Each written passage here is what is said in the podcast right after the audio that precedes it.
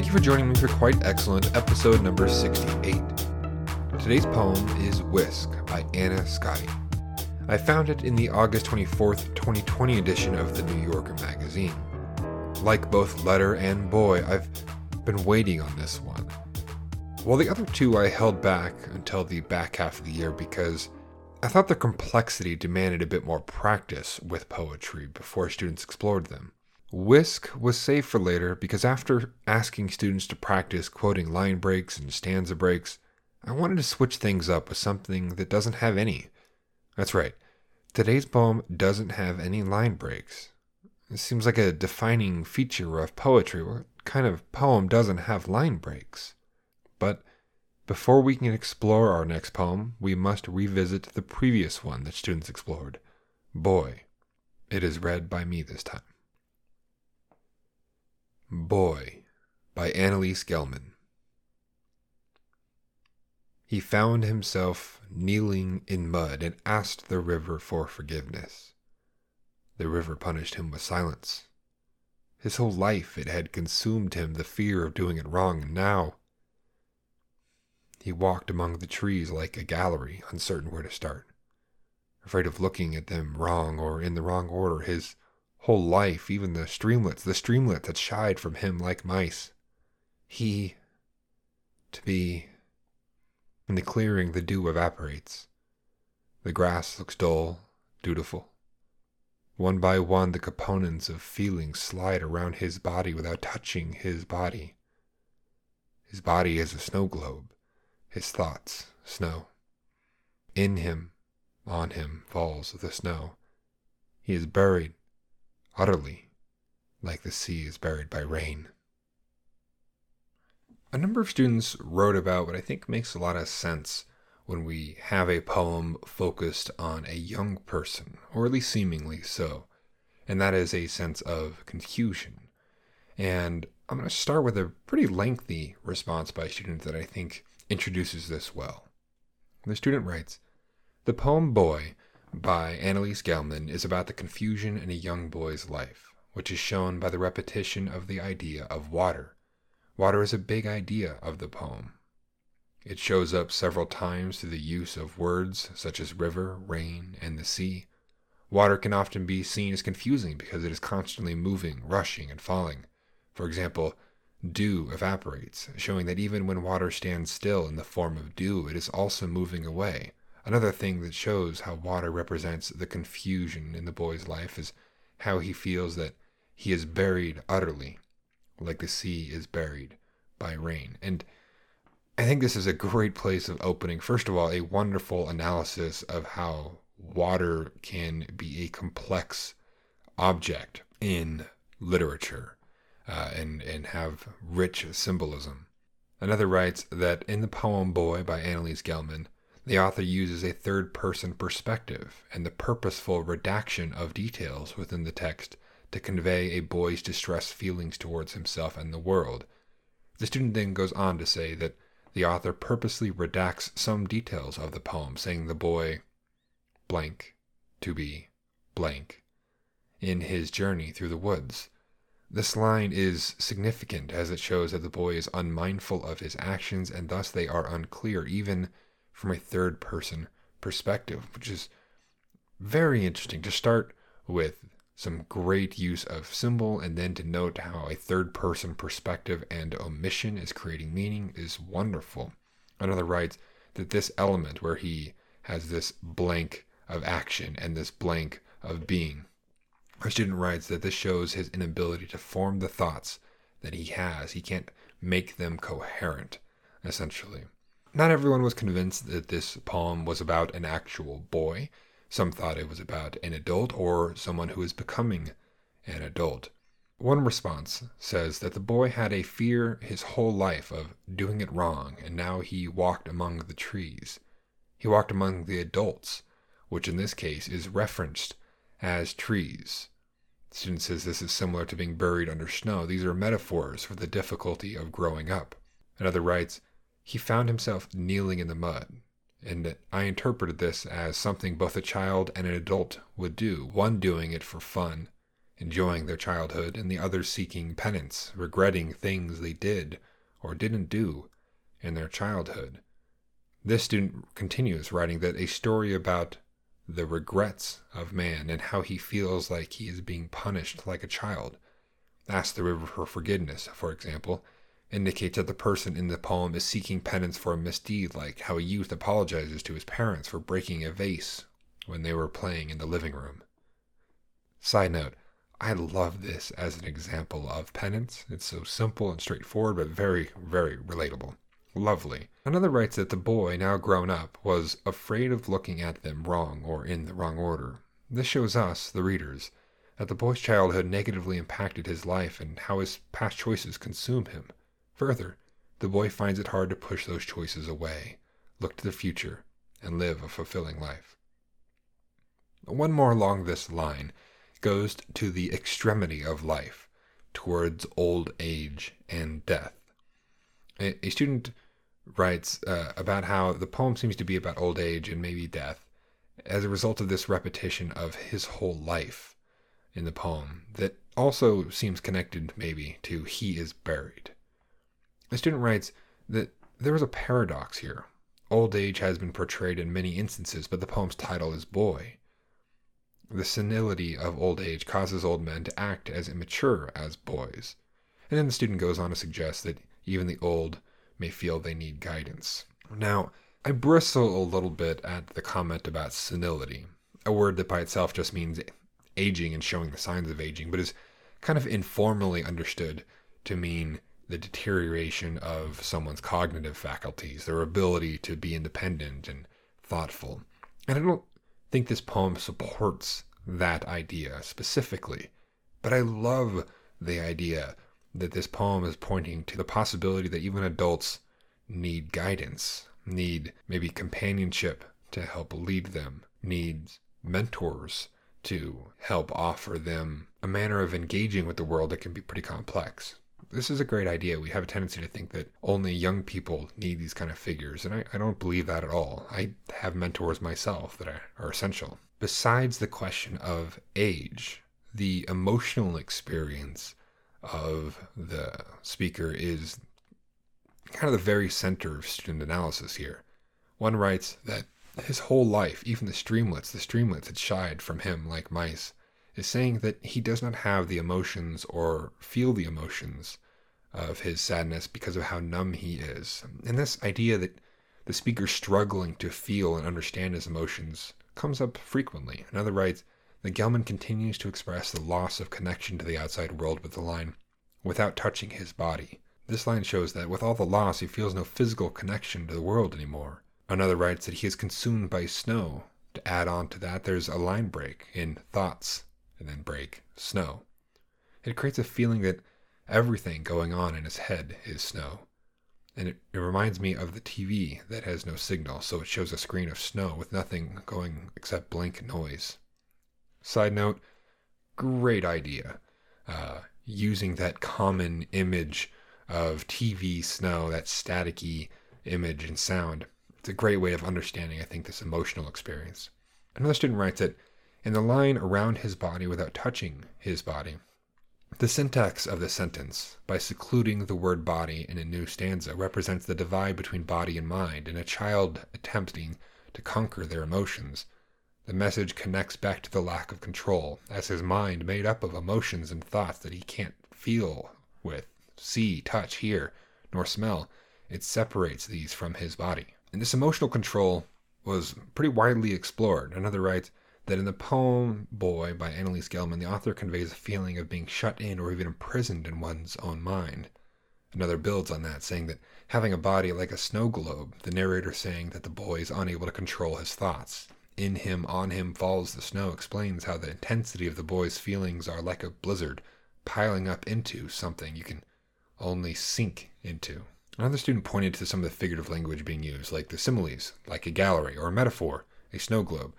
They're really common in the poem, and as a result, they amplify the intensity of the speaker's fear and this feeling of being overwhelmed. We also have a comment that in the end, the author describes that this boy's thoughts, snow, using a metaphor of him being buried in the snow, it implies that this is heavily weighted It's waiting on his own internal feelings. Now, not everyone was specific about which feelings were present, but one that came up frequently was anxiety. A student commented that there's this constant presence of water, and it shows a complex relationship with water. And they thought that maybe the water represented anxiety. It's something that can be punishing, it can go away by evaporating, and it can return to drown him. Despite seeming like a small thing, this rain, it can feel bigger than a sea. Another writes that repeating his whole life adds intensity to the poem. It's his struggles with anxiety and worries throughout his lost youth. Another notes that the use of the word punished implies that the river or his anxiety has the power to punish him, meaning that the boy feels overpowered by his anxiety. Now, because anxiety showed up so frequently, students were interested in trying to identify its source. One wrote that, and asked the river for forgiveness, the river punished him with silence, suggests a sense of abandonment or the silent treatment, as though maybe there's an individual or individuals responsible for this anxiety. But the other more likely possibility to students is that this is a self imposed anxiety, at least a little bit, because many students connected it with a requirement or a hunt for perfection, which is usually a goal we set for ourselves. One writes The youth is scared to make another mistake, the fear of doing it wrong, and now he walked among the trees like a gallery uncertain where to start. The stress and pressure continue to build up in him, on him falls the snow. All this unnecessary pressure and stress to not make a mistake can destroy someone. Hence, at the end of the poem, the boy is buried. Another writes that the fear of doing it wrong consumed him, and the boy never tried to do anything new because he was afraid to fail. And his sheltered life made it so that he never did anything outside the ordinary, which he came to regret later on. One response noted that when he was looking at the nature of the woods, he fails to properly admire it because of this, his fear of doing it wrong. In a response that I'm going to quote at length, a student writes In the poem Boy, Annelyse Gelman uses metaphors about nature to convey the idea that you shouldn't spend your youth trying to please others, as it may not change anything. Throughout the poem, certain lines, such as his whole life it had consumed him, the fear of doing it wrong, imply that the speaker tries to please the blank included in the poem. However, it is shown at the end of the poem that the efforts were in vain, as is demonstrated by the melancholy descriptions and the slow fade out in he is buried utterly, like the sea is buried by rain. Finally, a student writes When the author says, In him, on him falls the snow, the snow represents his imperfections. The snow falls on him even though he tries to live a perfect life, showing readers that there is no possible way to live a completely perfect life. All of this is lovely. I think students have really captured a lot of different aspects of this poem. The fact that the students identified ways in which this speaker can be a young person or an older person, I think speaks to how universal feelings of anxiety, of struggling to understand your own internal experience, about feeling the need to be better, is universal regardless of age. We tend to associate a lot of those things with the uncertainty of being a young person and not having experienced enough to really feel like we have mastered ourselves. But I think it's personally reasonable. But I think it is entirely reasonable that no matter how old we are, we can be vulnerable to those feelings. Wonderful work.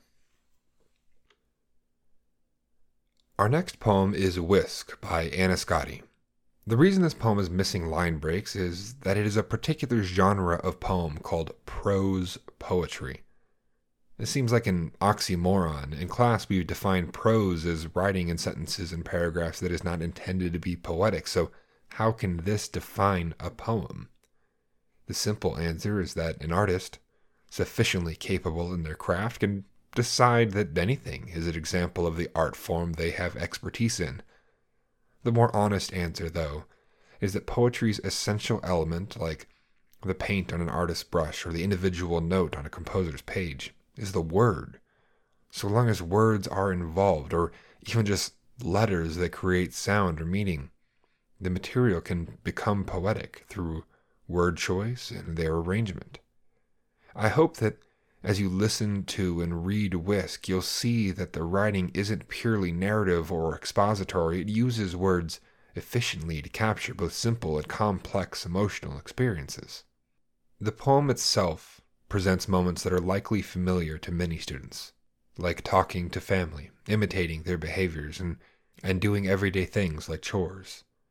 Ordinary actions like these can be extraordinarily intimate, and sometimes the simplicity of what we are doing allows our minds to wander into bigger and sometimes scarier topics, like loss, and remembering, and appreciation. But there are also ideas here that are easy to take for granted when we get the opportunity to luxuriate in them, like comfort and an easy conversation. Whisk should hopefully give students a chance to focus on the literal a bit more than our previous two did. While those poems lended themselves to interpreting and questioning the very reality of the speaker's experience, here our speaker is quite grounded in place and time. There's still plenty of imagery to explore, but there is less that is figurative here. That isn't to say there aren't a couple similes in here, they are just more literal in their comparisons. Personally, I'm intensely interested in the structure of the sentences here. There's some long sentences, compounded by punctuation, and even some short ones, dense with places to pause. Since we have talked about semicolons, students could explore how two sides of one create implied meaning. Maybe those italics will be explored, and why is the final action of the poem so simple, so ordinary? Or maybe students will explore some of the big emotional ideas here. I'm eager to find out. Our writing task for this week once again involves quotations, but I do not have any new punctuation for you to master. In fact, we'll be revisiting a skill we've practiced a number of times before. What I want is for students to include short quotations in their sentences. But the specific task is to include two quotations in a single sentence with commentary. Your quotations are going to need to be pretty short for this. Maybe quoting just words or phrases. The key, though, is to ensure that the sentence that includes two quotations is saying something interesting about them both, possibly about an idea that both pieces of evidence are working together to support. We have a pretty straightforward passphrase again this week. I want you to use the word connect. This one has a lot of flexibility, as you can also use a variety of different forms, including past or future tense, as a noun, connection, or even its opposite, disconnect. Here is whisk by poet Anna Scotti.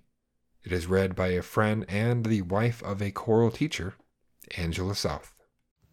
Whisk by Anna Scotti. I told my grandmother I am afraid, and she made that little wave, each plump finger brushing away my worries, just the way she brushed crumbs from around the toaster tray. The way she swept the dog's dry tracks from the trailer floor Oh, no, it's not so bad here, she said. But I am afraid that when I'm gone, no one will remember her. Her dimpled knuckles, the way her mouth turned down at the corners in a sweet, prim frown. No one will put flowers on her grave. Even I don't do that now, but what I mean is, no one will intend to. I told my mother I am afraid she'll die alone, and she laughed out loud. Let's hope that's the worst thing coming.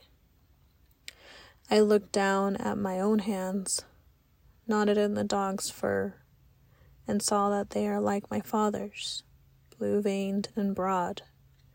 And I stroked my hair, my cheek, with the hand that is most like his, until the dog struggled to get down until the kettle whistled. Then I sat alone at the kitchen table and stirred a cup of tea.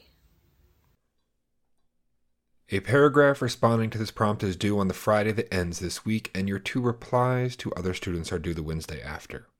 Students, be sure to use the word connect in some form in your responses, as this is your secret passphrase.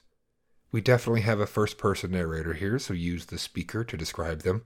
The poet is not necessarily this person speaking. That's why we need it. For our writing task, use two quotations in the same sentence. Keep those quotes as short as possible so that the sentence can be read smoothly. Remember, you should be able to remove the quotation marks and have the sentence feel smooth and coherent.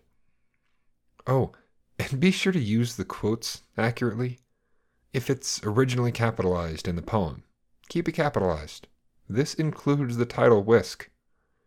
Don't forget to make use of our previous writing task for writing quality. Include a claim with a clear what and how. Provide a basic summary before you start exploring evidence. Use the poet's last name by itself once you've used their full name. And consider the variety of your sentence openings. It may help to use brackets, by the way, when trying to integrate two quotations into the same sentence. And don't worry about marking line breaks, of course. You won't need any single or double slashes here. If you enjoy this podcast, have suggestions, want to provide a reading, or would like the class to direct their eyes toward a particular poem or poetic device, leave a comment on Leiden Teaches or on Twitter. I am at Leiden Teaches. The content of this podcast is used as companion to class instructional activities, and ownership of these texts remain with their stated authors. Thank you for joining me for episode 68 of this podcast. I hope that between now and the next time you hear from me, you discover and savor a few things that you yourself find quite excellent.